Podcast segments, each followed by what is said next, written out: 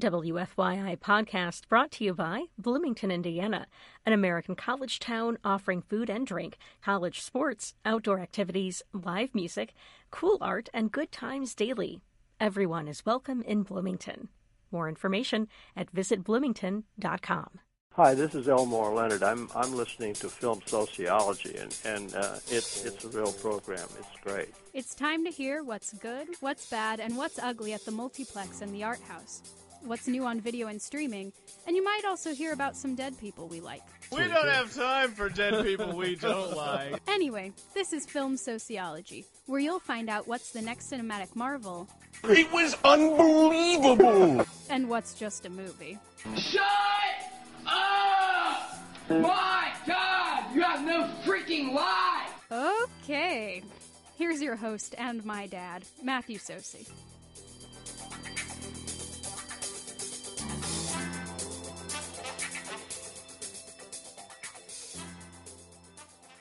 Hello there, film lovers. Welcome to Film Sociology, a film podcast here at WFYI.org. If you have a question or a comment, you can email me at msocey, that's M-S-O-C-E-Y, at WFYI.org. I'm also on Facebook, also on Twitter, at Matthew Socey. This show is available on iTunes, and like all of the podcasts here at WFYI, are available on Spotify. Well, friends, we got through another week. Hope you're staying safe. Hope you're staying healthy. Hope you're staying sane. Hope you're being good to one another. And uh, hopefully, you've been watching some good films that are new or at least new to you, as well as falling back on old favorites. And uh, later on, we will get to the grab a pencil portion of the show, as well as what I've watched over the week. Not a lot, but just enough to, you know, whet your appetite. But first, I am so excited to be sharing this. I had an interview last week with musician Chuck Leavell, uh, currently uh, the music director and piano player for the Rolling Stones, among others. He's recorded with everybody from the Allman Brothers to Eric Clapton to the Black Crowes, Train, and many, many others. There's a new documentary out called Chuck Leavell, The Tree Man, and it's chuckleavellthetreeman.com. You can also go to Chuck Leavell's uh, website for all the information. It's available on digital as well as on demand, and uh, it's a mixture of film sociology and the Blues House Party, I guess. But I had a really, really fun, epic chat with Chuck Leavell to talk about his music career as well as the documentary Chuck Leavell, The Tree Man. Here it is. Enjoy. So, Chuck, I know everything is like pre-COVID, post-COVID. What was when did uh, Chuck Leavell, the Tree Man, start filming, and, and then when did it finish? And was COVID uh, a blockade as far as getting the film out uh, avail- and available? Well, it, it was a about three and a half years in the making, and uh, we kind of finished it up uh, in late uh, uh, 2019. So uh, that that's kind of where we we're at with it. We wanted to get it out um, in tandem with the Rolling Stones tour that was planned in 2020, but of course, uh, the whole world got nixed on on any touring, so, including the Rolling Stones. So, you know, the master plan didn't quite work out like we all wanted. Alan and I, my filmmaker Alan Forrest and myself, uh, talked about you know the options. Should we try to wait to put it out? And finally, we said, you know what? Let's let's just go with it. Uh, we don't know how long COVID's going to be around. Um, the longer we wait, the you know the the more danger we have of uh, losing interest in it. So let's just go ahead and do it. And that's what we did. How did you and Alan get, uh, get together? I knew Alan from um, an artist that he was helping out. Uh, I think his name was Gerard, um, and he was a blues guitar player. And Alan reached out to me. This must be oh ten years ago uh, to play on a session for that artist, which I did. And, and uh, Alan was kind of managing this person and helping him out. And uh, so we remained friends after that. We didn't talk a whole lot in between. And then fast forward to uh, when we were touring with the Stones, uh, gosh, I think it must have been 2016 or 17. And we were coming to Las Vegas to do a show there, and Mick got laryngitis. And Alan happened to be in Las Vegas doing another project, and he had called me to say, "Hey, maybe I could come to the show." And I said, "Yeah, I'd love for you to come to the show, but there's not going to be one because Nick lost his voice."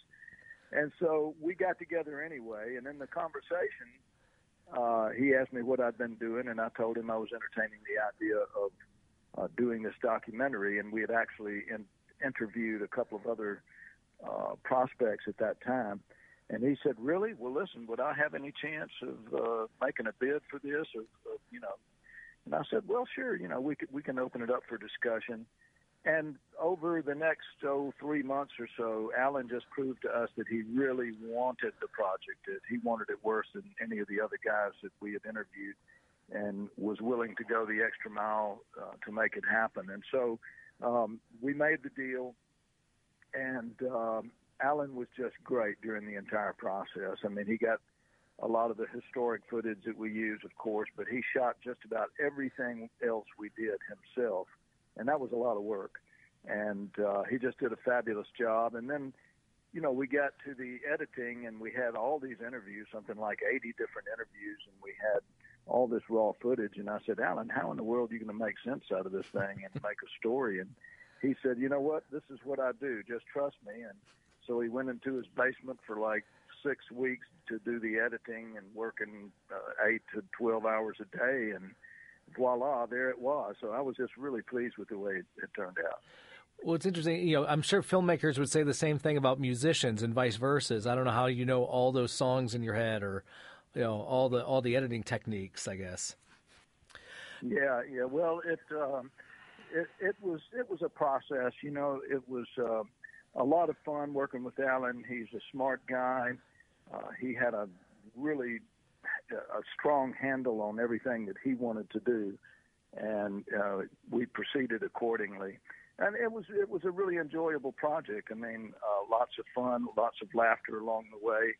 But I, I have to tell you that you know once we made the deal, and uh, Alan said, Chuck, you realize you got to make your best efforts to um, get these interviews, to, to make these contacts. And I thought, oh, Lord, oh, God, what have I done? you know, now I've got to make the ask of all these people.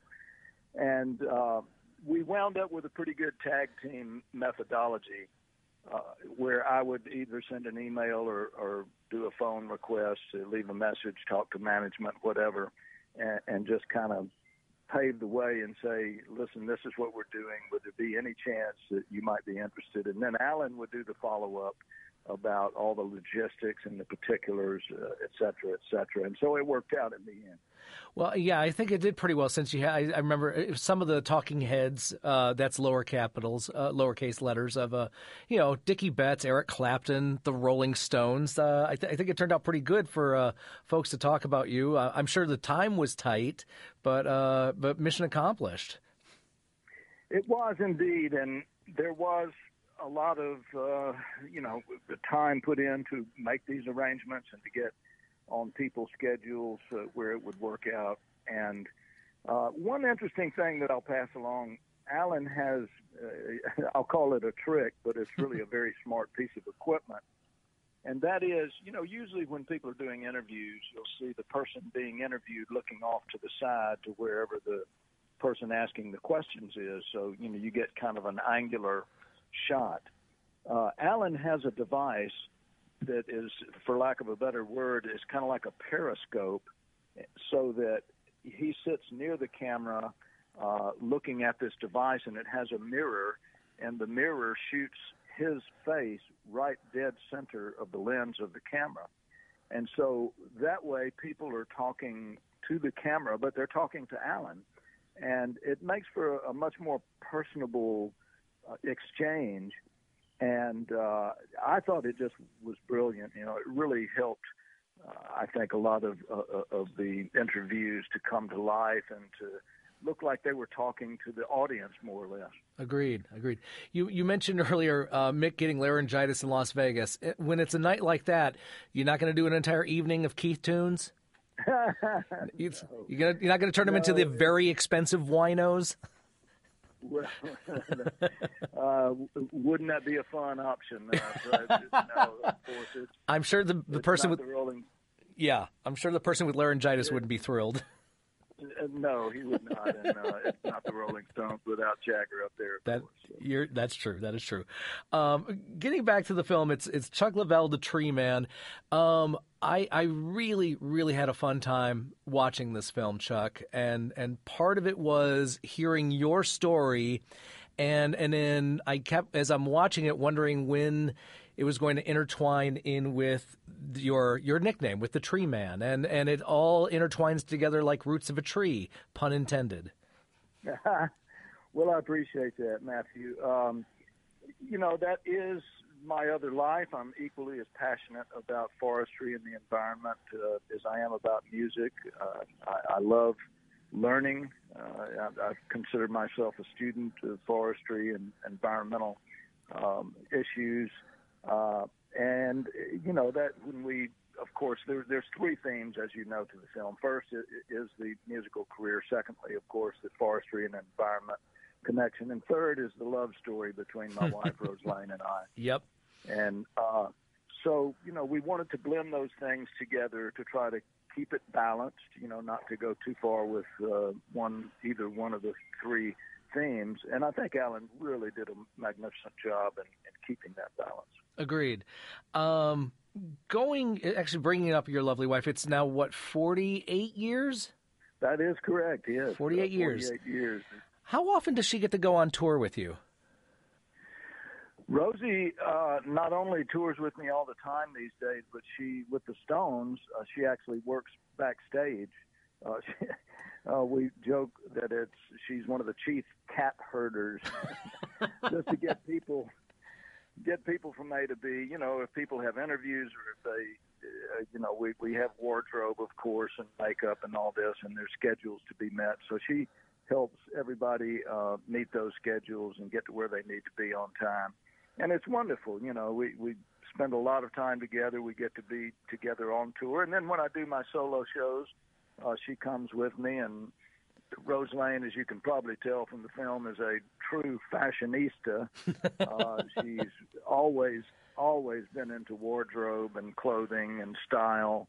And so she always helps me uh, get dressed appropriately for whatever event I'm, I'm doing. and number one Chuck groupie.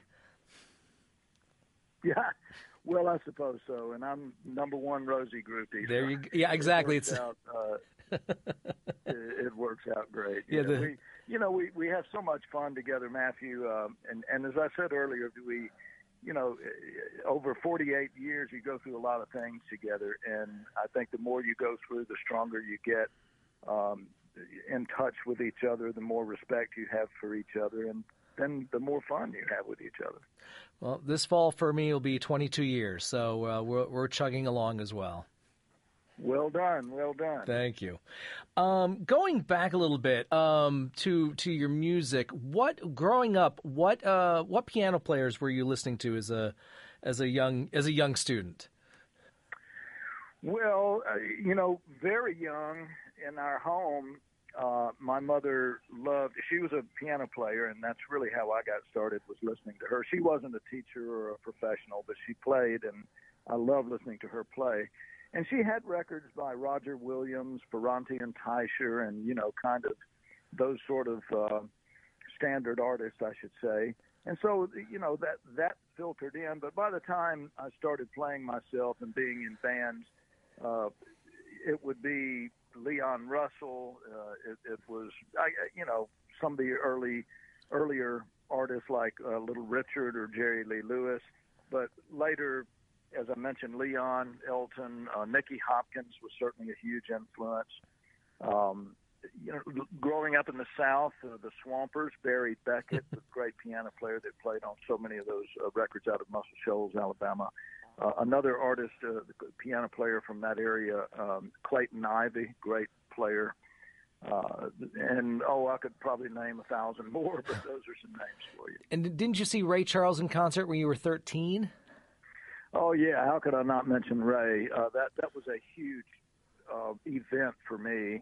I went along with my sister, uh, who had a date, my older sister, uh, to see Ray Charles, and she kindly dragged me along or let me uh, let me come along and it was such a magnificent performance you know not only ray himself who was unbelievable but the band you know you had mm-hmm. fathead newman on sax you had billy preston playing organ in the band and billy was young at the time And Ray gave Billy a, a, a special part of the show where he came out front and sang a song and danced and was un, just unbelievable.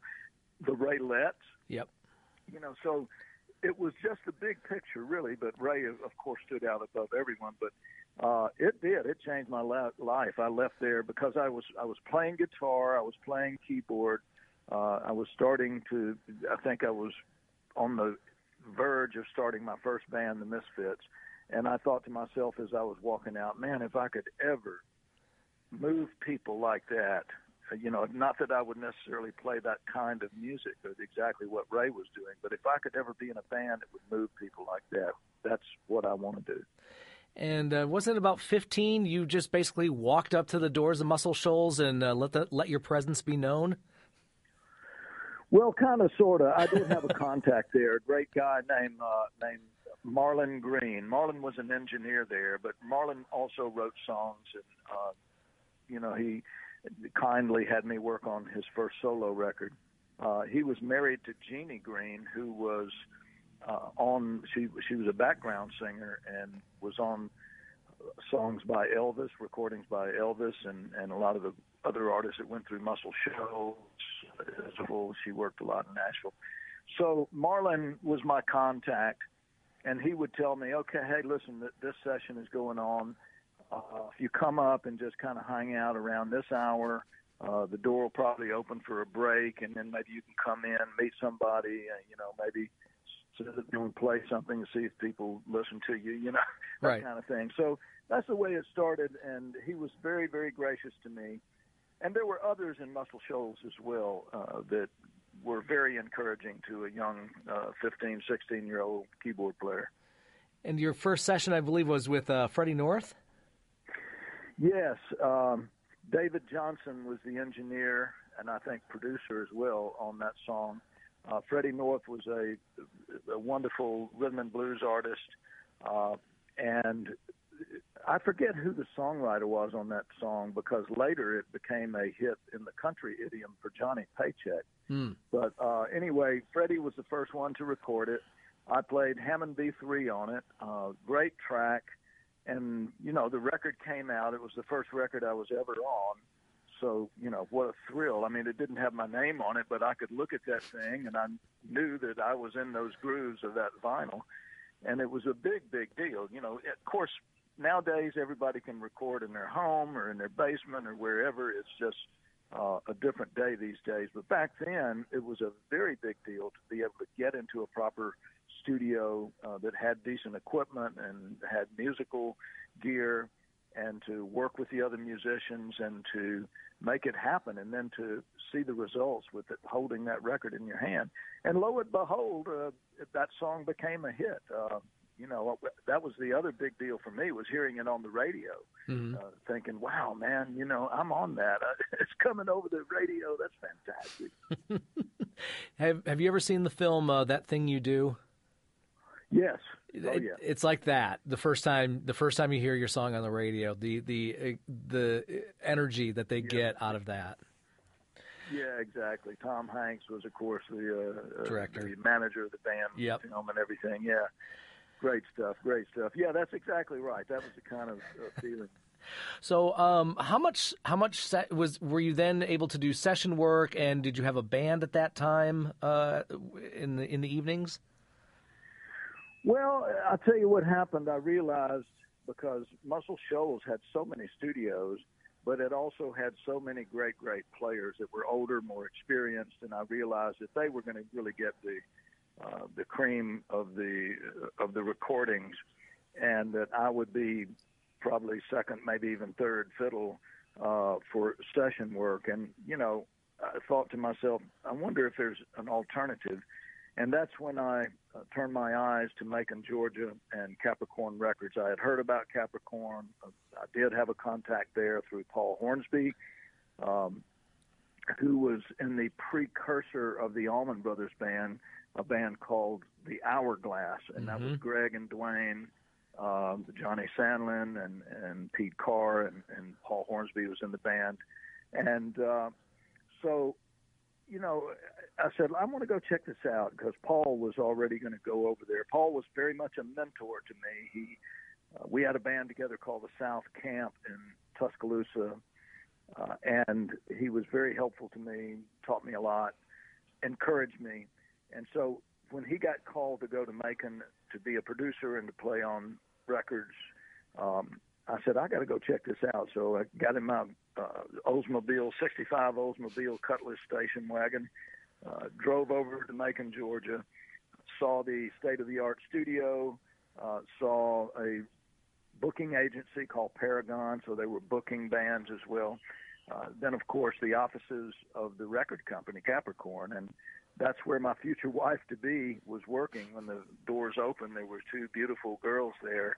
Uh, this beautiful black girl named Carolyn Brown, and my future wife, Rose Lane White. And uh, so, you know, I was so impressed with all of this and they were encouraging to me. They they said, "Listen, come on over here. We'll find you something to do. You know, we'll we'll put a band together, you know, for guys from Macon and some guys from Tuscaloosa, and that's kind of what happened. We put a band together called Sundown that was half Tuscaloosa guys and half Macon, Georgia guys, and we did one record, and we we toured a little bit, not a whole lot, mostly regionally around the South. Uh, but during that, and subsequent uh, couple of years, I began to get session work, and Paul would hire me to play. Uh, Johnny Sandlin would hire me to play, and then eventually we put a band together to back up Alex Taylor, who was James Taylor's elder brother, who was on Capricorn Records. Toured with Alex for a couple of years, uh, did his second record for the label. Uh, eventually, that sort of played out, and then uh, Phil Walden had signed uh, Dr. John to a management contract, uh, and Mac, of course, Mac Rebennack is Dr. John's real name. Uh, Mac had just recorded "In the Right Place," which was the LP, right. and of course that had the hit record "Right Place, Wrong Time," and so he needed a band uh, to go on tour with, and it was suggested that the same band that back up Alex uh, go ahead and audition for Mac, and we did. We got the gig, and so it was really a matter of just climbing up that ladder. Uh, after the Dr. John experience is when I got called in to do the first solo record of Gregg Allman's, which was called Laid Back. Yep. And that led to some jam sessions with all the Allman Brothers coming down, and uh, that led to me being asked to to join the band. But before I get to the Allmans, I, am glad you brought up uh, Dr. John as well as Gregg. When when it's a keyboard band leader, how is the dynamic as far as what you're able to contribute? And I mean, do they give do they give you a nod to let you solo here, or what do you do here? And I, I'm I'm bringing I'm setting this up to get to the solo within the solo, I guess, in Jessica. well, well. Um, here, here's the deal. As you know, and most of your listeners know, Duane had his tragic motorcycle accident in 71, 1971. Yep. Uh, it, was just, it affected everyone, not just everyone in the band, but Duane was kind of the spiritual leader, if you will, of uh, all the acts that were on Capricorn. And it was a huge blow to the entire community.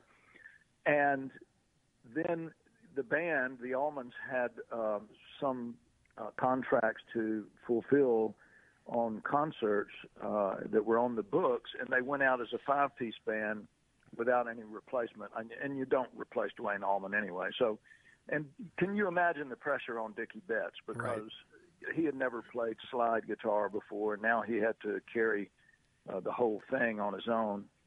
Uh, they came off of that little short tour in, I guess it would have been uh, sometime in maybe spring of uh, 72 physically exhausted mentally exhausted just drained and that's the reason they wanted to take a break and that's the reason Gregg wanted to do a solo record just do something different you know mm-hmm. uh, career wise and so uh, during these jam sessions that I mentioned uh, in the course of recording the laid back record you know I was there uh, what was I going to do but join in and have some fun and play and I think what what it did for everybody was took it in a totally different direction. You know, as I said earlier, you don't replace Duane Allman on guitar.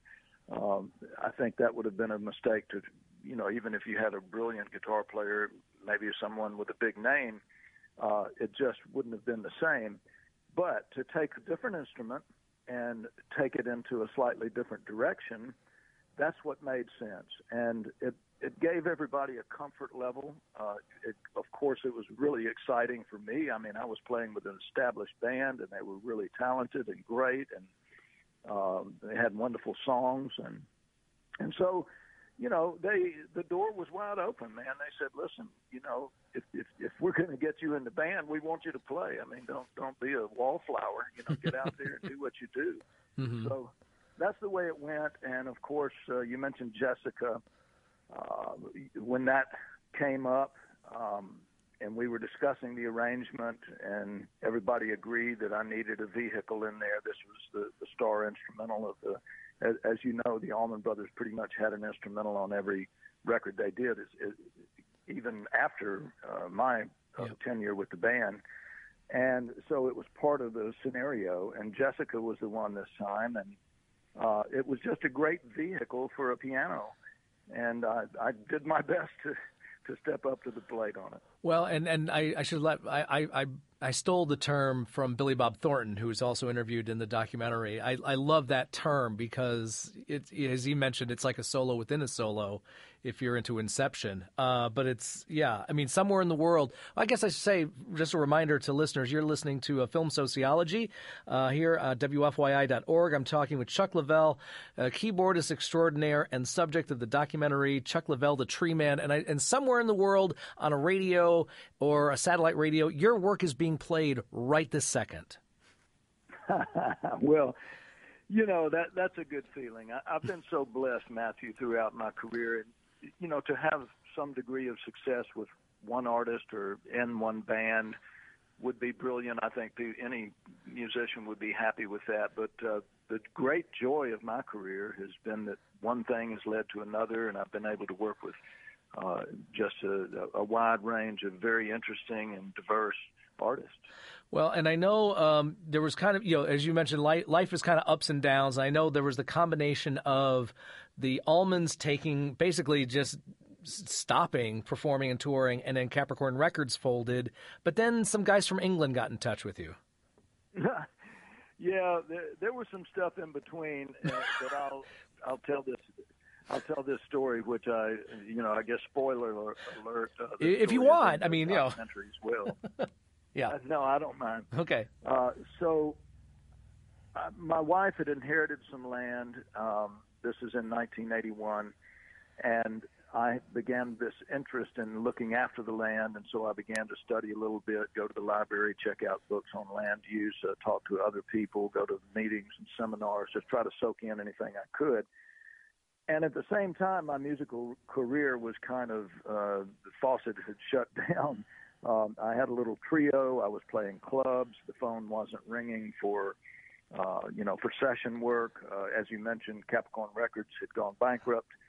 Uh, so we were kind of just hanging in the wind there. And I came home one day rather frustrated and talking to Rose Lane, my wife, and I said, you know, Rosie, I'm never going to quit music. I'm always going to play, but the phone's not ringing and the action's just not there. I'm tired of playing these little clubs and you know, I'm very interested in what's going on with the land. I want to learn more about it. Maybe I should just kind of let things go where they want to go and just focus on the land for a while. And she listened very patiently and said, "Well, that's interesting, Chuck, but guess what? The Rolling Stones called you today."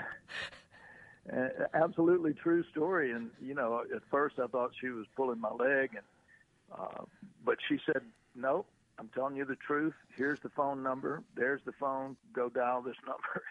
and I did. And um, within about several hours, I got a call back from Ian Stewart, uh, who, of course, was a great piano player himself and who was mm-hmm. really one of the founding members of the Rolling Stones that wound up uh, doing a, a number of duties with the band, including logistics and so he was the one that made contact um, after I did that initial call. And I did have a, a club show that weekend, and I said it was like a Thursday, and I said, uh, "Well, Stu, can I? You know, I'm honored, I'm flattered. Yeah, of course I want to come up. Can I come up on Monday? I got a little gig this weekend." He said, "We'd really like to have you there tomorrow." you know, what could I do? I, I called the club. They understood. They were very understanding. The, the next day, I was on a plane uh, to audition. Nice, and and eventually you got the gig, right? Correct. I didn't get it immediately. The audition was great. I mean, it was supposed to be one day. They kept me there three days. Uh, everybody, I, I loved it. I, I, I got the feeling that they enjoyed what I was doing and contributing to them. But uh, the truth was, Ian McLagan, who of course was a keyboard player in the Faces with Ronnie Wood, Yep. had done the previous tour, and you know, so the odds were on Mac, on Ian, and uh, you know, Stu finally called me back and he said, "Listen, you know, the guys love what you did, and they, it was a kind of a debate within the band, but they've decided to to keep Mac on for this tour, and um, we'll see what happens." So. Uh, you know, I was disappointed naturally, but the the band went on tour in the U.S. They came to Atlanta and did an unannounced show at the Fox Theater. Uh, Stu called me up. He said, "Would you like to come up and have a little bit of a blast?" And I said, "Yes, I would." So I, I went up. I, I sat in on you know three or four songs with the band at the Fox. That went really well, and that's also started a friendship between Mac and myself, Ian McLagan and myself. Uh, he was just so sweet and gracious, and uh, so we stayed in touch after that. But uh, for the summer tour the following year, 1982, uh, Stu called me up and he said, "This time you're on, mate. Uh, they, they, everybody wants you. Come on." And and at the same time, uh, Mac had made some commitments to Bonnie Raitt. So, you know, thank you, Bonnie. Thank you, Mac. thank you, Rolling Stone. Well, and I think part of this business is obviously the ability, knowing folks, timing, and patience, and a good reputation. Well, I would agree with all of that. You know, my dad, uh, old sayings was a big deal around our house, and one of the things my dad used to say is, "You make your own luck." Mm-hmm. Um, what does that mean? I think it means learning how to be. Well, one of the things it means is learning how to be in the right place at the right time, uh, knowing you know when to speak up, when to listen, and um, you know it, it, it, that that old saying has served me very well uh, in, in my entire career. So, um, yes, you, and, and the other thing is the five P's. Uh, uh, proper preparation prevents poor performance. I love that one. Uh, so, you know, be prepared, do your homework, um, and then when you get into the situation, be gracious, uh, do a lot of listening, and make your own luck. What is what's the backstage environment like at a at a Stones concert or Stones tour? Well, it's a lot different these days. Uh, when I first joined, it was more wide open. There were more guests allowed in the backstage area. It was very elaborate. Uh, my heavens, the money that was spent on the backstage was just insane. and uh, it, it was it was great for for the times. It was it served its purpose, I suppose, in in certain ways. But in reality, it was overkill. It was just way too much, and I think it, to a degree, it sort of distracted uh, from uh, the preparation of doing the show. So these days, it's more locked down, uh, more individual. Uh, you know, I share a dressing room with Darryl Jones. We do our thing in our dressing room. You know, we we, mm-hmm. we mingle between dressing rooms, of course, uh, and there's a certainly a feeling of camaraderie. But everybody has duties, you know. Yep. Uh, I I pre- I prepare the set list. I do a draft of the set list.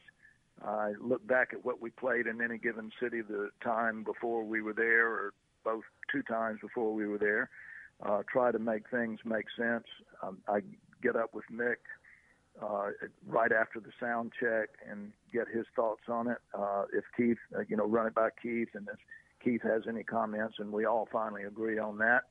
Uh, so you know these things take time, and you're focused uh, on on your business at hand. There's always a lot of. Are you are you always trying to put in "Out of Tears" or "Shine a Light" just so we can hear your piano in those? you know, it's a it's a tough thing. There, there's such a body of work. I mean, yep. there's no you know you you could do an eight hour show if you wanted to. uh, and the other the other reality, look, you know, we're um, all of a certain age these days, and so you can't do that. Well, you know, it's not practical to do a three hour show anymore. So right. we're kind of at the two hour gate now. So you you got to look at how many songs can you get in in two hours, and then you got to look at the icon songs because look, the the hardcore fans they I get comments all the time uh, over the net on on the various different groups that follow the Rolling Stones. And I take a lot of heat from that because oh he does a set list and uh, I'm tired of hearing Jumping Jack Flash. Oh, I'm tired geez. of hearing Start Me Up. I could I could never hear, you know, be happy if I never heard it again. well, that's the hardcores, and I understand that. You know, they'd love to hear uh, uh, Soul Survivor, you know, or, or um, The entire- Casino Boogie, or Yeah, the entire Exile album. of course. Yeah. and, and I get that, but but can you imagine the tens of thousands of people that walk out, you know, that would be upset, I should say, if you if they didn't hear Jumpin' Jack, if they didn't hear Start Me Up, if they didn't hear Can't Always Get What You Want, you know, if they didn't hear Satisfaction. I, it's, Uh, I think it's, it, it's a challenge. I think it's the ratio of diehards compared to people who have who had not seen the, the Rolling Stones in concert, and that's with any that's with any group really. Um, you know, whether it's Eric Clapton or the Allman Brothers, certain certain songs sort of have to be done or done in a different way or varies. But yeah, I mean, I think the number of people who have never seen them before compared to somebody who's seen them twenty times and are burnt out on Jumping Jack Flash, uh, that's I think that's just how that is.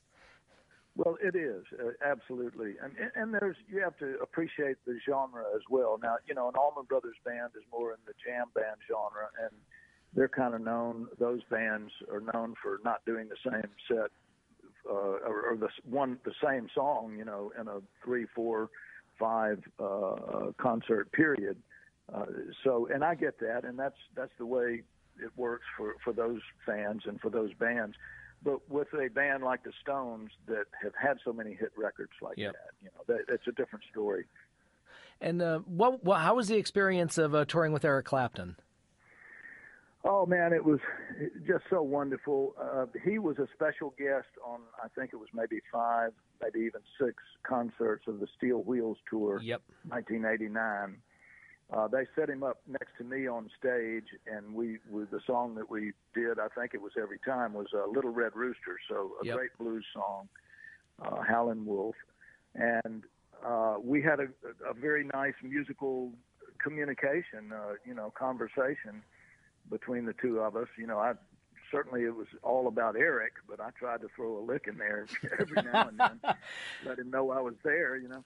So anyway, I get home from that tour, and there's a message on my answering machine. Hello, this is Eric Clapton calling Chuck Leavell from Hong Kong to see if he might be interested in playing some shows at the Royal Albert Hall.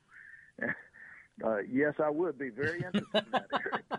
So uh, I went in. I, uh, again, I tried to do my homework. Uh, I, they sent me some information about what most of the set would be, most of the songs. Uh, great band. Are you kidding? Oh, yeah. Steve Ferrone on drums, Nathan East on bass, and Andy Fair, Fairweather Low on guitar, and, and Katie Kissoon and Tessa Niles singing, and Ray Cooper on percussion, Greg Phillinganes, you know. Oh yeah. So um, again, I, I tried to re- remember to make my own luck and and to do a lot of listening and to do my best to fit in and and do what was uh, asked of me, but also trying to contribute. So as time went on, and there's a long story to be told, but let's just uh, go a little uh, fast forward. Uh, Greg decided he would like to uh, stay at home more, produce records, be in the LA area, do sessions, and he resigned, uh, you know, very amicably. And Eric came to me and he said, "Listen, uh, Greg's decided he doesn't, he doesn't want to tour. We're going to do this unplugged show, and how do you feel about it? Do you think you'd be okay on your own, or do you think we should uh, look for another keyboard player?" And I said, "Eric, you know what? If it's all the same to you, I'd, I'd just love to have it to myself for a while." And that's what happened. So, you know, that gave me a chance. Uh, the gates were open. Uh, I was able to to have more of a, uh, a forefront role uh, from that on that time on with Eric, and and it was great. I mean, the unplugged thing is still the his best selling record. Yep, and you got the you got to show off a little bit on Alberta. A little bit on Alberta and and Old Love. Yep. And, uh, some of the other ones. So it, it was a great, great experience. I uh, I was going through my own concert history, um, trying to figure out where I had seen you live, and uh, it, it comes down to a couple things. But before I ask that, I want to know, um, movie wise, Chuck, are are there character actors that you enjoy watching, no matter what the film is? No, sure, yeah. I mean, yeah, I understand.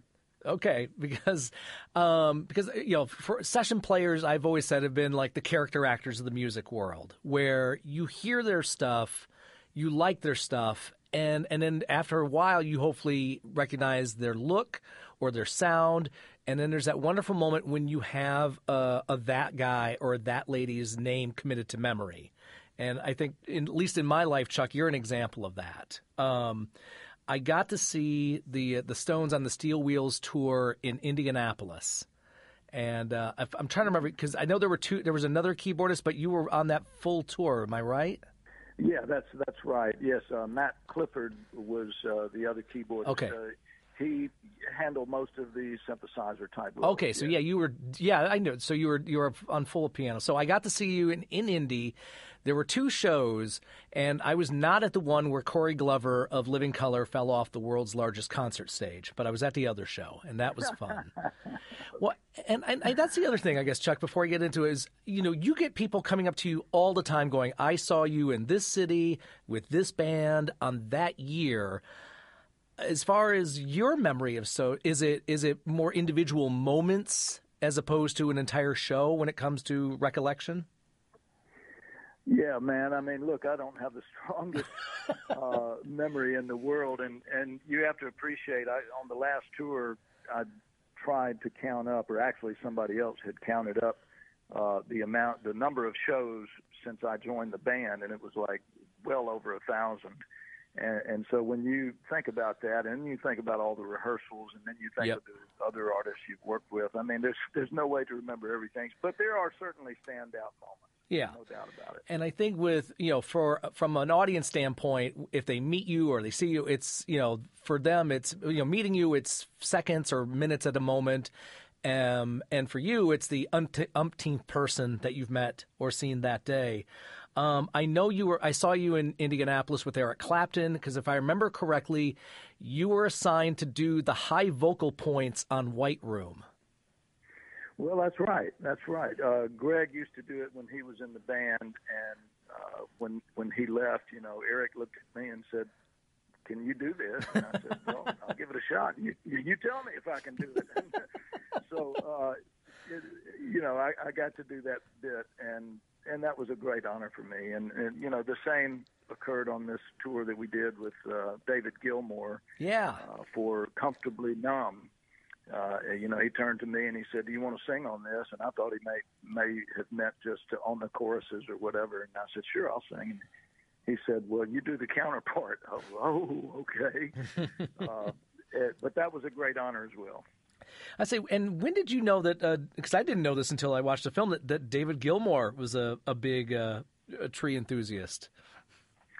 Yeah, well, I didn't either until we met and, and spent time. And actually, uh, when I we confirmed that I was going to do the tour, he put something on his website about the fact that you know I, I'm my other life is a, a tree farmer and dedication to forestry and he and the environment and uh, that makes him my new favorite person. So that was that was a great compliment. And then when we got to know each other, and actually I, I went to his home. Uh, Rosie and I went to his house uh, in the country. Of course, he's got more than one house, but uh, he has a beautiful place in the country in England, and boy, he he's just manicured it, and he has some beautiful cherry trees and other trees that he's planted there, and he also does a bit of wood, woodworking as well, which is cool.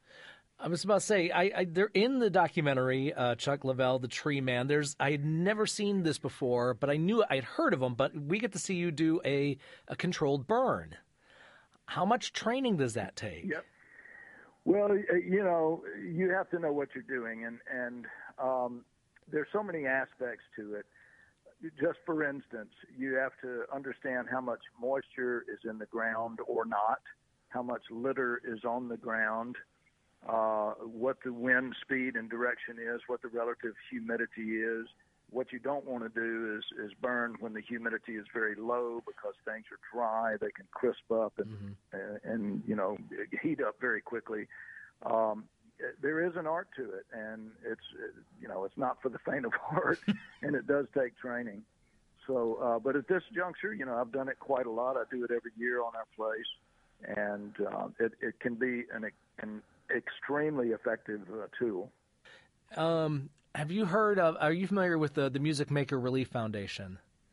Um, vaguely. Okay, it's it's an organization out in the in the Carolinas, but they just put out an uh, back in 2020. They put out an album and a book called Hanging Tree Guitars, and it's a gentleman who makes guitars out of trees that were actually used for lynchings back in the 20th century.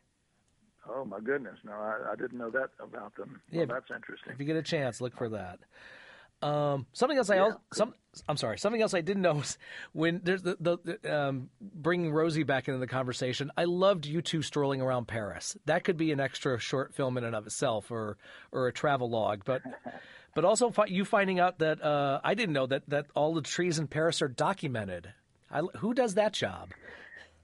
Yeah, it's amazing. I mean, uh, Paris is known um, as the city of lights, and it certainly is. But uh, it has a great history of looking after its trees. You know, even through the days of the kings and queens, and um, it, it, and they are very meticulous about it. And everything is documented. Every tree in the city limits is documented uh, and looked after. And, and you know, if if uh, something shows up with a bit of disease or uh, a tree dies from natural causes or from other causes, you know, they they're very quick to remove it and and to replace it. Um, you know, not too many cities in the world are that dedicated uh, to their trees, so it's pretty special. Exactly. Um, jumping back, uh, you're listening to Film Sociology, a film podcast here at WFYI.org, talking with Chuck Leavell.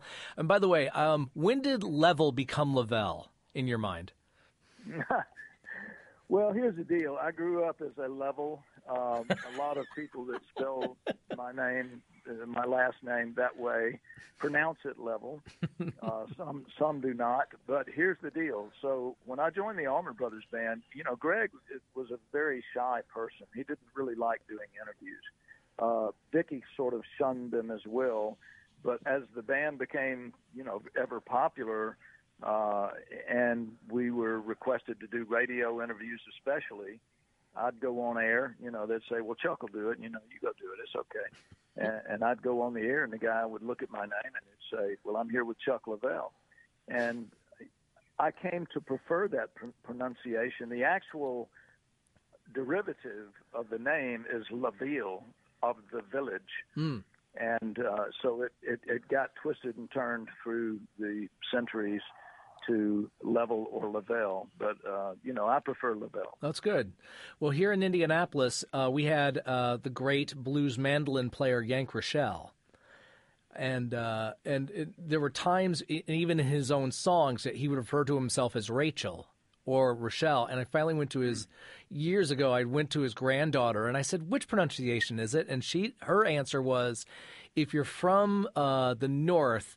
It's Rochelle. If you're from the South, it's Rachel. Either way, you're still talking about him. it's a, we're, we're, the same person, no matter how you pronounce it. Yeah, exactly. Um, also in the film, I love the fact that I think it's your daughter that refers to you as the Forrest Gump of classic rock. yeah, that was a surprise to me. Uh, it was actually um, her brother-in-law, who is the brother of my son-in-law uh, that made that comment, and it stuck with Amy, and you know she used it on the camera, and, and I thought, well, that's you know, and, and I've had a lot of comments from people that have seen the film that say that's a standout line, and so I don't mind it. No, I think it's it's like uh, well, I, I, mentioned before how the, the story of the story, the three stories in the documentary are rooted like a tree. I also think of those great um, band tree posters that intertwine with one another, and I'm you know you have a you have a very crooked path, I'm sure, sir. well, well, you know, look, it, it's just been a blessing, Matthew. Uh, I uh, and and and still going strong. You know, I can't wait to get past this COVID era when yep. we can all go work again. I miss doing my solo shows. I miss uh, do, doing shows with my band. Uh, uh, certainly miss my British brethren. And, uh, you know, who knows when this thing is going to clear up. The vaccines are out there now. I've had my second shot, thank heavens, and Rose Lane has. And so, listen, we're our first move is to go see family that we haven't seen in uh, over a year now uh, grandchildren, and, and and so we're excited about that. But I don't think it's going to be all that much longer. Maybe the fall. It depends on how fast these vaccinations circulate and uh, how fast people get comfortable with going yep. into stadiums and big arenas again. Yep, absolutely. So, but for the time being, you can check out Chuck Leavell, The Tree Man. It's available on many streaming uh, services. Um, I, uh, like I said, I got to see it last week and, and thoroughly enjoyed it. And by the way, I I know we talked before uh, I started rolling tape, but I but I have to tell you, between seeing you with the Stones in 1989, and I was reminded fairly quickly that. Um, in in one of the first albums I bought in the 90s and became one of the most important albums for me in my college years was the Black Crowes album Shake Your Moneymaker, which which you were all over. yeah, I think didn't that album just have an anniversary of some type? They're know? doing a reissue, yeah. Oh, God, and uh, 40th maybe? Oh my 30th oh no 30th 30th um but but 30th, it was okay i feel better now. Yes. Thank you for correcting yeah you're, you're you're a decade younger chuck. Um but no i think i think it was chris robinson that said you know he he originally was going to have you on a couple of tunes and then they just kept asking you to come back in. Is that does that happen quite a bit when you uh, when you go to the studio well, it certainly did on that record. Uh, George Drakoulias was the producer, and he contacted me and said, "Look, there's this Atlanta band. Uh, they were actually called Mr. Crowe's Garden at the time, and uh, we're going to do a record on them." And they, you know, asked me if there's any possibility of getting you on it, and I said, "Well, you know, let me listen to what it is." He played me this really raw, raw, raw rehearsal tape but I could hear the energy and I could hear that they you know they were they had something. So I said, yeah, man, I'd love to. And uh, then things got postponed and postponed. I was literally the next day going on tour, go flying to Europe uh, to meet up with the Stones, and this was the last possible day that you know that we could do it. And so I went to Atlanta, and um, and it was like, well, we, there's these two songs, and uh, let's do piano on this and organ on that. Well, I do piano, and they said, well, that sounded great. Maybe you could put organ on that too. You know, well, there's organ on this one, and maybe you could put piano on. Yeah, and uh, well, we got this. Other, so how much time you got? So it, it wound up being, you know, more than half the record. But listen, I love those guys, and I love the music. Chris and Rich, talented cats. Yep. Uh, it was a great honor, and, and you know, I'm glad I was there. And as, I was saying, uh, between getting into the Rolling Stones at, at, age 18 and then the Black Crowes, that beca- that changed my music path, and and I'm eternally grateful for that, and and for you, my friend. Thank you so much. Matthew, it's been a joy. I really appreciate you. Uh, let's do it again sometime. I would like that. In fact, um, what was it? I, I, mentioned before how session players are the music. Certain musicians are the, the character actors of the world. I it, as soon as I realized, I, I didn't know until the film that you also played on Drops of Jupiter. And as soon as I I heard that, I went, oh, well, of course that's Chuck Leavell's piano. Why not? Oh, well, there you go. There you go. That that was a lot of fun as well. That, that's a great song. Yeah, I'm, i know I'm, I'm delaying. I'm sorry, I, but um, the last moment in the film where you're performing Georgia on My Mind is that was that that's on your property? Yes, it is. Yes, uh, I have my main piano is in what we call the lodge, uh, and I go there to practice. And and Alan had this idea, you know, let's put it outdoors because it makes the connection of uh, my environmental stuff. And I said, yeah, great idea. So let's do that. And it, it was not all that far from the uh, the lodge itself, but probably 200 yards or so uh, out the back door. okay. The documentary is called Chuck Leavell, The Tree Man. Uh, go look for it. You'll be you'll be all the better for it. Matthew, thanks again, my brother. Uh, really, you're an easy guy to talk to. I had a great time. Uh, thanks to all of your listeners, and uh, here's to next time. That's Chuck Leavell. You can check out his documentary, Chuck Leavell the Tree Man, at chuckleavellthetreeman.com. You can find out, you can order it on iTunes and figure out where you can watch uh, this very fine documentary. I hope you go check that out. You're listening to Film Sociology, a film podcast here at WFYI.org. Okay, before we uh, grab a pencil and find out what you've been watching, I'll, I'll go over a few titles that I got to watch this week. Uh, one with an Indiana slant is a short documentary called Invisible Sky about a uh, plane crash that happened with a uh, opera singer and pilot uh, from South Bend, Georgina Joshi. And uh, her parents trying to find out what actually happened in the accident. The parents are the executive producers of this film, and it's a, a, a, go, a butting of heads between the family and their lawyers and the National Transportation Safety Board. And uh, it, it, it, goes through the process of what needs to be done to find the truth. And it's a good look at the finding at the process and what happens when the system tries the CYA.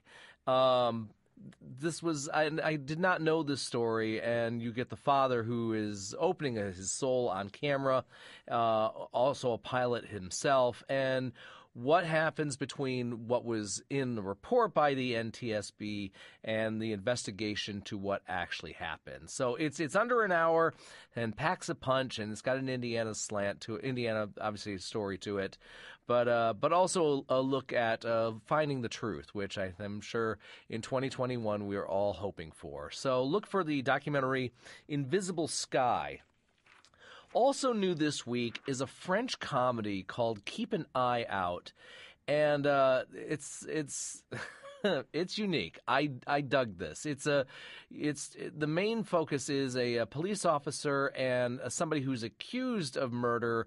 Although the person accused the witness this person claims to be a witness to finding a body, and uh, what happens as time goes on with this with these two people, and uh, and an accident happens with a third officer, with a second officer, and uh, the film has flashbacks and then that are mixed in with. Go, with characters that are happening in the present. Um, there's an accident that happens with one of the police officers that involves a measuring triangle and his other eye and uh, what happens with when the ghost of this character winds up in flash forwards. It's it's a Christopher Nolan film, but easier to follow, shorter, and funnier. Um, I believe uh, the I believe the AV Club referred to this, and it's got the right, just weird tone. They compared it to the Saturday Night Live sketch that happens the last 10 minutes of the show, where you just kind of throw it out there and it could go off the rails and be somewhat bonkers and and this film kind of is but i'm able to follow it like i said when it comes to time travel this was e- an easier watch than uh, say tenet so uh, plus there's a fun fa- flashback that brings new meaning to the term you see what i mean um, and it's got some nice twists along the way. It's fairly short. It credits start. It's 73 minutes with credits.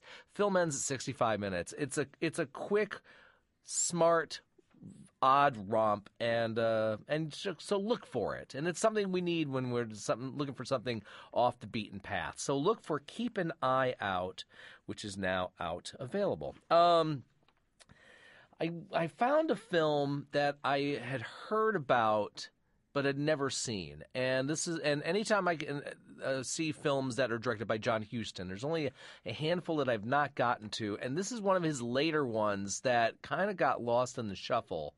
Um, this is, uh, I believe, the film he did before Annie, which many say is the worst John Hughes film, or John Hughes, the worst John Huston film. Uh, this isn't this isn't the worst, but it's kind of low level, um, low level John Huston. It's a thriller from 1980, I should say, called Phobia, and it stars Paul Michael Glaser. This is the big film he did after uh, Starsky and Hutch, a Canadian production of a psychologist who uses uh, different treatments uh, as far as having uh, patients be forced to look at their phobias, phobias via giant movie screens. And his patients start to die one by one based on their phobias. And so who there's it's a who done it with a cold performance from uh, Paul Michael Glaser. I think he wanted to do something that was different, obviously, than Starsky. So uh, very, uh, very close to the vest and not showing a whole lot of emotion, smug at times, a lot of times, and. Um, as I mentioned, this is a Canadian production, and so I guess there's tax. This was when they were getting tax breaks for making pictures like this. Not a lot of flashy camera work from Mr. Huston. I think he just wanted to make a straight ahead thriller that was it was put out by Paramount, and I uh, I think this there were a number of grown up thrillers that were trying to do something as a response to the teenage slasher films. Uh, Eyes of Laura Mars is another one that uh, you could probably watch these two films as a double feature, and. Uh, there was kind of a big dumb reveal, and the the uh, this chewing of scenery was minimal, but not not maximum. So, anyway, it's it's okay. Um, but uh, you know he's done better. I don't know if it's the worst. Many say, like I said, it's the worst John Huston film is Annie. Um, I don't think this is as bad as that, but it's merely okay. And I expect, I, I think obviously I suspect, suspect a lot more from from somebody with like John Huston. So there is that. And then there's a slightly goofy film I saw from the 1950s called Ring of Fear. I had heard about this, and John Wayne was a producer on this. It's it's a story uh, set in a circus. Uh, actually, Clyde Beatty's own circus. Clyde Beatty himself appears in this, and it's about a, a, a man who was working for the circus who escapes a an asylum because he's dangerous and goes back to the circus that once fired him because he has feelings for one of the performers, the lady, and uh, so a series of accidents start to happen. And is, is the the circus performers are wondering are they cursed or do they apparently not know that somebody had re- escaped the uh, an insane asylum? Uh, one of the act so there's a lot of circus footage. There is it's like a mystery science theater material uh, as far as the amount of circus footage there is in this. I think if you took out the circus footage, this film would be shorter than Keep an Eye Out, and uh, so there's a lot of time waste. And uh, one of the characters is one of the uh, road managers of the circus, played by Pat O'Brien, who happens to be friends with writer Mickey Spillane with Mickey Spillane playing himself. Um, not quite. It's probably maybe in the same ballpark as Muhammad Ali playing himself in The Greatest. Um, better writer than he is an actor. But yeah, he shows up and is going to help solve the uh, mystery of are these accidents or is somebody trying is somebody pulling a plot. And uh, it's just an it's just an odd 1950s film. So if you look if you find it i i happen to find find it on dvd at a very very very low price and now i own ring of fear and uh, you could too if you look for it so uh, yeah have a few hot dogs and cocktails before checking out that film you're listening to Film Sociology, a film podcast here at WFYI.org. All right, friends, grab a pencil. This is the time where we find out what you have been watching over the past week. And uh, we start as usual on email from my buddy Eric, who starts with first time viewing of The French Connection 2 from 1975, which he refers to as a second rate sequel. A rewatch, uh, Psycho from 1960, an essential masterpiece, as he has said before. Yes, you have. Um, and The Birds from 1963, which he dubbed as marvelous. So that is from Eric on email. Going over to tw- uh, Twitter, we have uh, Lou Harry writes Pirates of Penzance, Lost City of Z, and that Disney squirrel movie. Carrie writes Young Frankenstein. Uh, Chris Lloyd writes Busy Week, the US, United States versus Billie Holiday. Uh, X Men 2, X Men Days of Future Past, My Salinger Year, The SpongeBob Movie, Sponge on the Run, Raya and the Last Dragon, and West Michigan.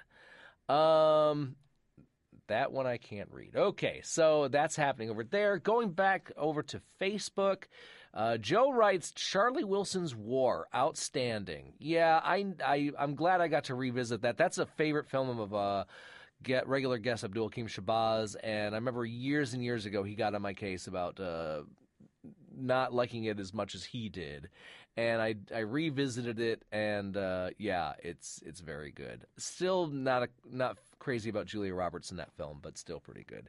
Uh, David Mose David writes, uh, "Mama with Penelope Cruz," and I wrote the smart remark: "When you write name of film with name of actor," and I just wrote, "I wish I could watch any film with Penelope Cruz." Thank you, David. Uh, Carrie writes, Guys and Dolls, Jane Eyre, and the Peter Sellers episode of The Muppet Show. Uh, Stephen writes, Nomadland. That's oh, this is our own Stephen Stolen. Nomadland. Yes, I watched a film. Thank you, Stephen. Uh, Stolen Moments, Saturday nights, Sunday nights at 6 and Tuesday nights at 8 here on WFYI. Uh, James writes The Ghost from 1963 and Horrors of Spider Island from 1960. Todd writes Godzilla Final Wars.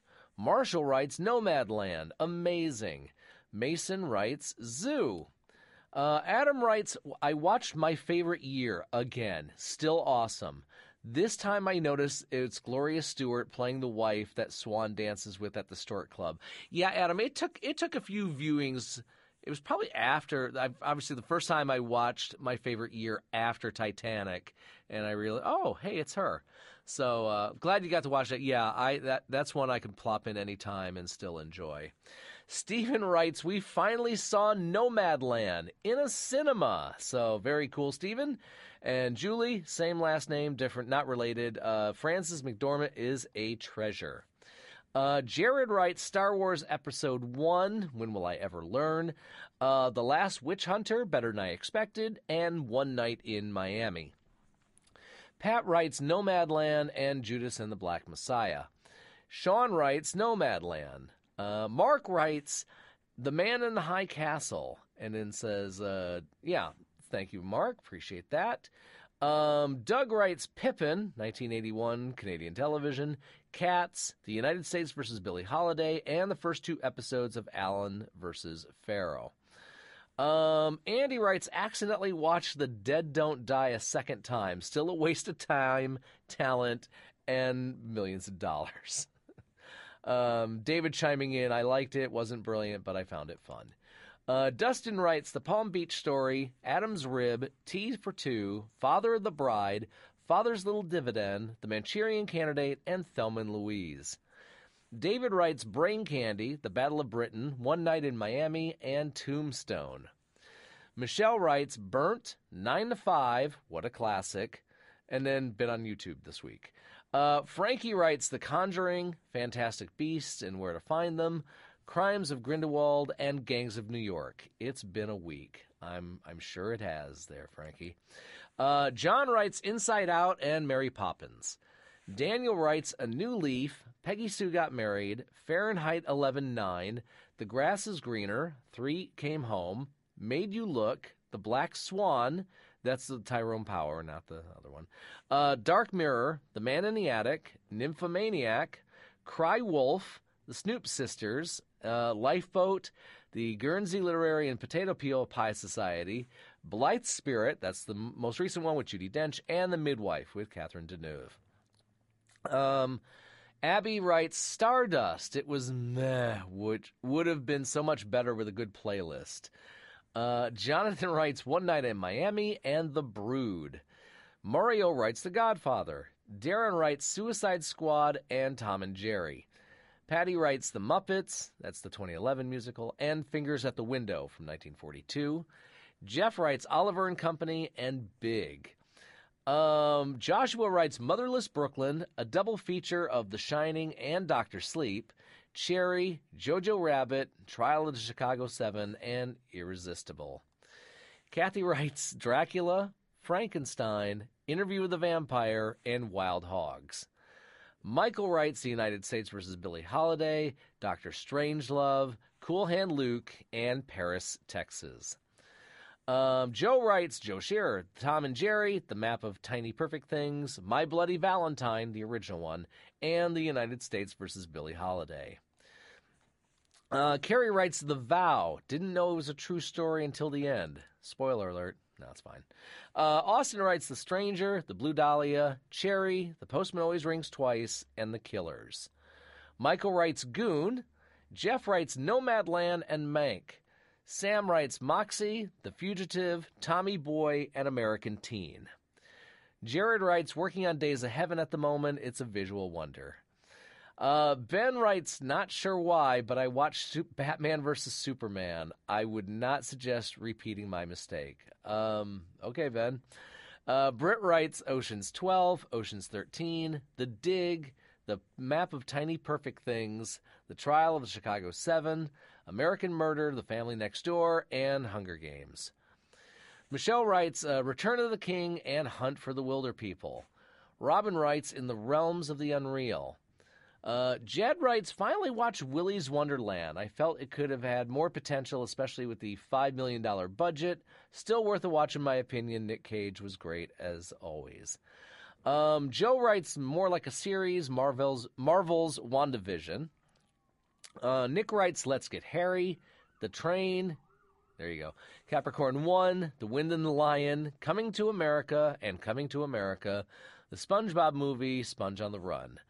Um, Dylan writes, I've been introducing Julie to some cult classics Army of Darkness, Killer Clowns from Outer Space, and The Sinful Dwarf.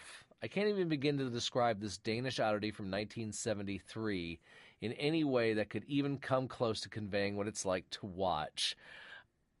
okay. Uh, and then writes Julie thoughts. Well, Julie chimes in. Uh, as we've discussed, Dylan, John Waters said it best, and I'm paraphrasing it's not necessary to feel good after you've watched a movie. And this one, you'll feel unclean for days later. Okay. Uh, but. Um, okay. Well, here we go. Uh, but really, Matthew, I think there is genuine value in these films, and even more so when you do the deep dive afterwards. Dylan and I both have a penchant, penchant, oh gosh, for scouring the interwebs for the backstory, behind the scenes, where they now, and some info that puts entirely new light on the film. Not to mention, you have uh, you see where more lauded and mainstream Fairstole slash Borrow was inspired by the schlock. It's wonderful, terrible, brilliant stuff on so many levels. I loved it. And then she ends with, Thank you for coming to my TED Talk. You're welcome. Uh, Jay writes, Last night we watched My Dinner with Hervé. Oh, really well done. Really good acting by Peter Dinklage. We really enjoyed it. I need to check that out. Um, Taylor writes The Big Chill, The Big Sleep, the Mitchum version. And Taylor, I'm with you. I and I, I need to rewatch that one. I watched Farewell My Lovely, the Robert Mitchum version, and really, really like that. It's been a long time. Uh, never forget, friends, Robert Mitchum in the 70s, really good run. Check out his IMDb from that decade. Um, back to Taylor's list The Front, The Thin Man, Hobbs and Shaw, and The Blind Side. Jim writes Son of Rambow. Craig writes Minari. Dave writes Welcome to Marwen, Strange film, but good. Uh, Julie, Julie's so funny. She asks, "Do documentaries count?" Yes saw Made You Look about an $80 million art scam. Very interesting and good. Um, Robert writes, and I, I apologize if I'm butchering the titles. Reading is a skill, friends. Uh, Kwaidan, Shri 420, Now Voyager, 40 Guns. I have that on Blu ray. Palm Springs, The Lady Eve, twice. Way to go, Robert. Uh, Palm Beach Story, Preston Sturges, The Rise and Fall of an American Dreamer. And last, and certainly least sadly, the United States versus Billie Holiday. Uh, Don writes Nomadland and United States versus Billie Holiday. Um, oh, Kim. Kim writes, much to our distress, we watched Car Wash. What a debacle. Oh, no. No, no, no, Kim. We're, we're going to talk soon. Uh, Kevin writes, Fast Color on Amazon Prime. Andy wrote, Andy has a picture with his uh, post, basically saying, "I haven't seen this one, but it's now on my list, and it's the film Wit Girls in Prison." Thank you, Andy. That's a that's a unique genre there. Uh, Joe writes nonstop Railroad Man, Longmire season one, The Muppets season one, and Mad About You season five. Um, Anthony, uh, late night. Anthony writes late night, Lost City of Z, Into the Wild, The Water Boy, the time of our the time of their lives, Lone Star, and I Care a Lot. I'm glad you got to see Lone Star, Anthony. That's cool. Um, David writes Soul, Quigley Down Under, and The Expendables 2. Um, Chloe writes Promising Young Woman and Clueless. Now that's a double feature. Uh, RJ writes Words and Pictures. Um, Rebecca writes War Dogs, I Care a Lot, Nomadland, and Hunt for the Wilderpeople. Andrew writes Winter Soldier, Doctor Strange, and Casino. Uh, JR writes The Punk Singer. Linda writes I Care a Lot. Amanda writes Pieces of a Woman.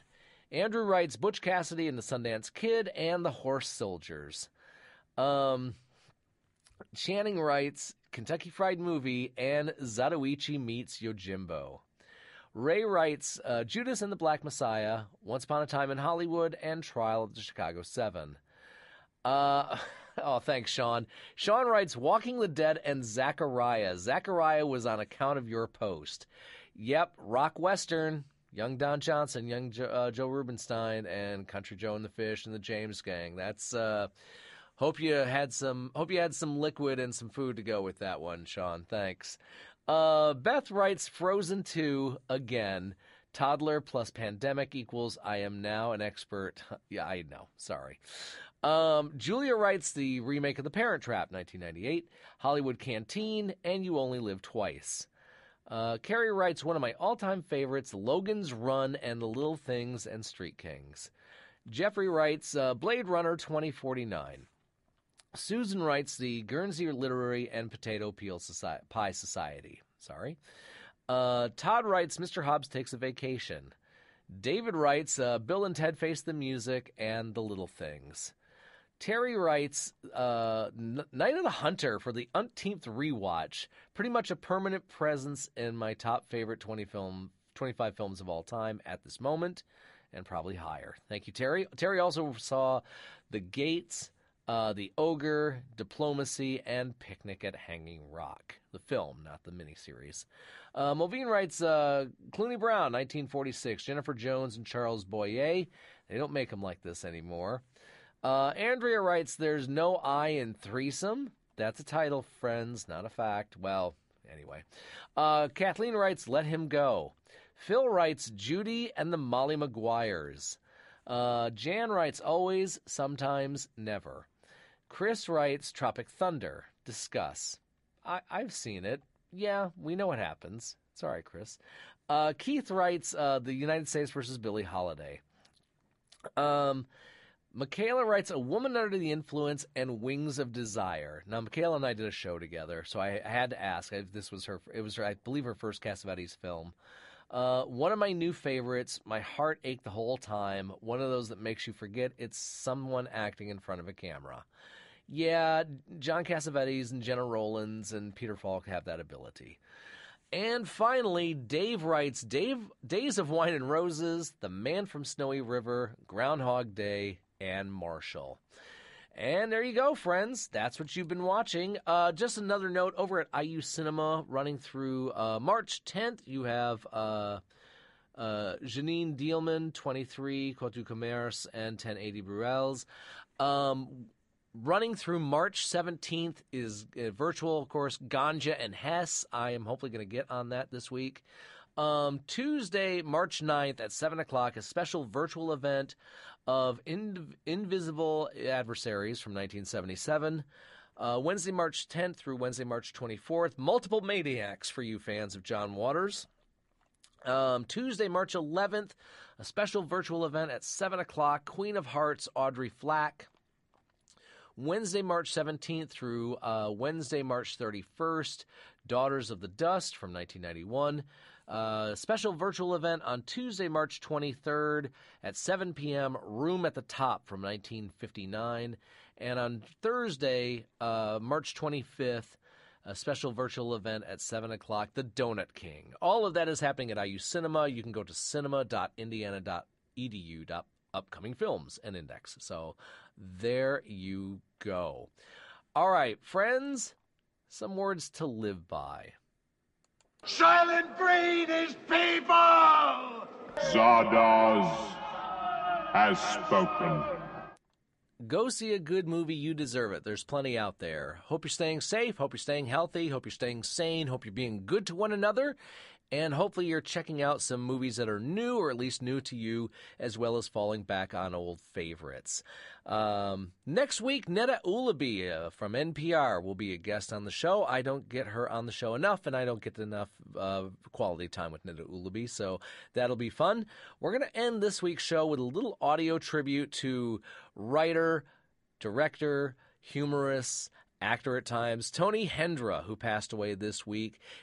Interesting timing that he passed away the same week as the anniversary of the release of the film Spinal Tap, where he is best known as manager Ian Faith. So here's a couple snippets of Tony Hendra as Ian Faith, and uh, we'll uh, I'll chat and rattle off titles to you next week. Take care, everybody. You're listening to Film Sociology, a film podcast here at WFYI.org. Good afternoon, Fort Myers. Good afternoon, California. Good afternoon, Michigan. Tap toured America. They were uh, booked into 10,000 seat arenas and 15,000 seat venues. And it seems that now, on the current tour, they're being booked into 1,200 seat arenas, 1,500 seat arenas. And uh, I was just wondering, does this mean uh, the popularity of the group is waning? Oh, no, no, no, no, no, no, no, no, no, not at all. I, I, I just think that the uh, that their appeal is becoming more selective.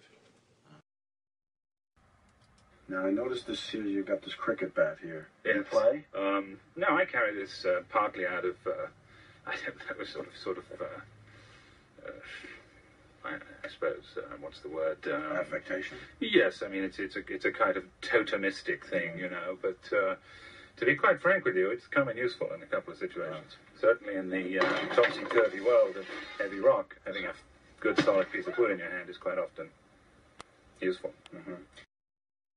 I can't believe you let her watch Manos. Is she scarred for life? Let's put it this way: What when I parent are you? when I wake her up, I vocalize the theme to wake her up to get her ready Oh, to school. Oh, you're a terrible father. We'll do it live. Okay. We'll do it live.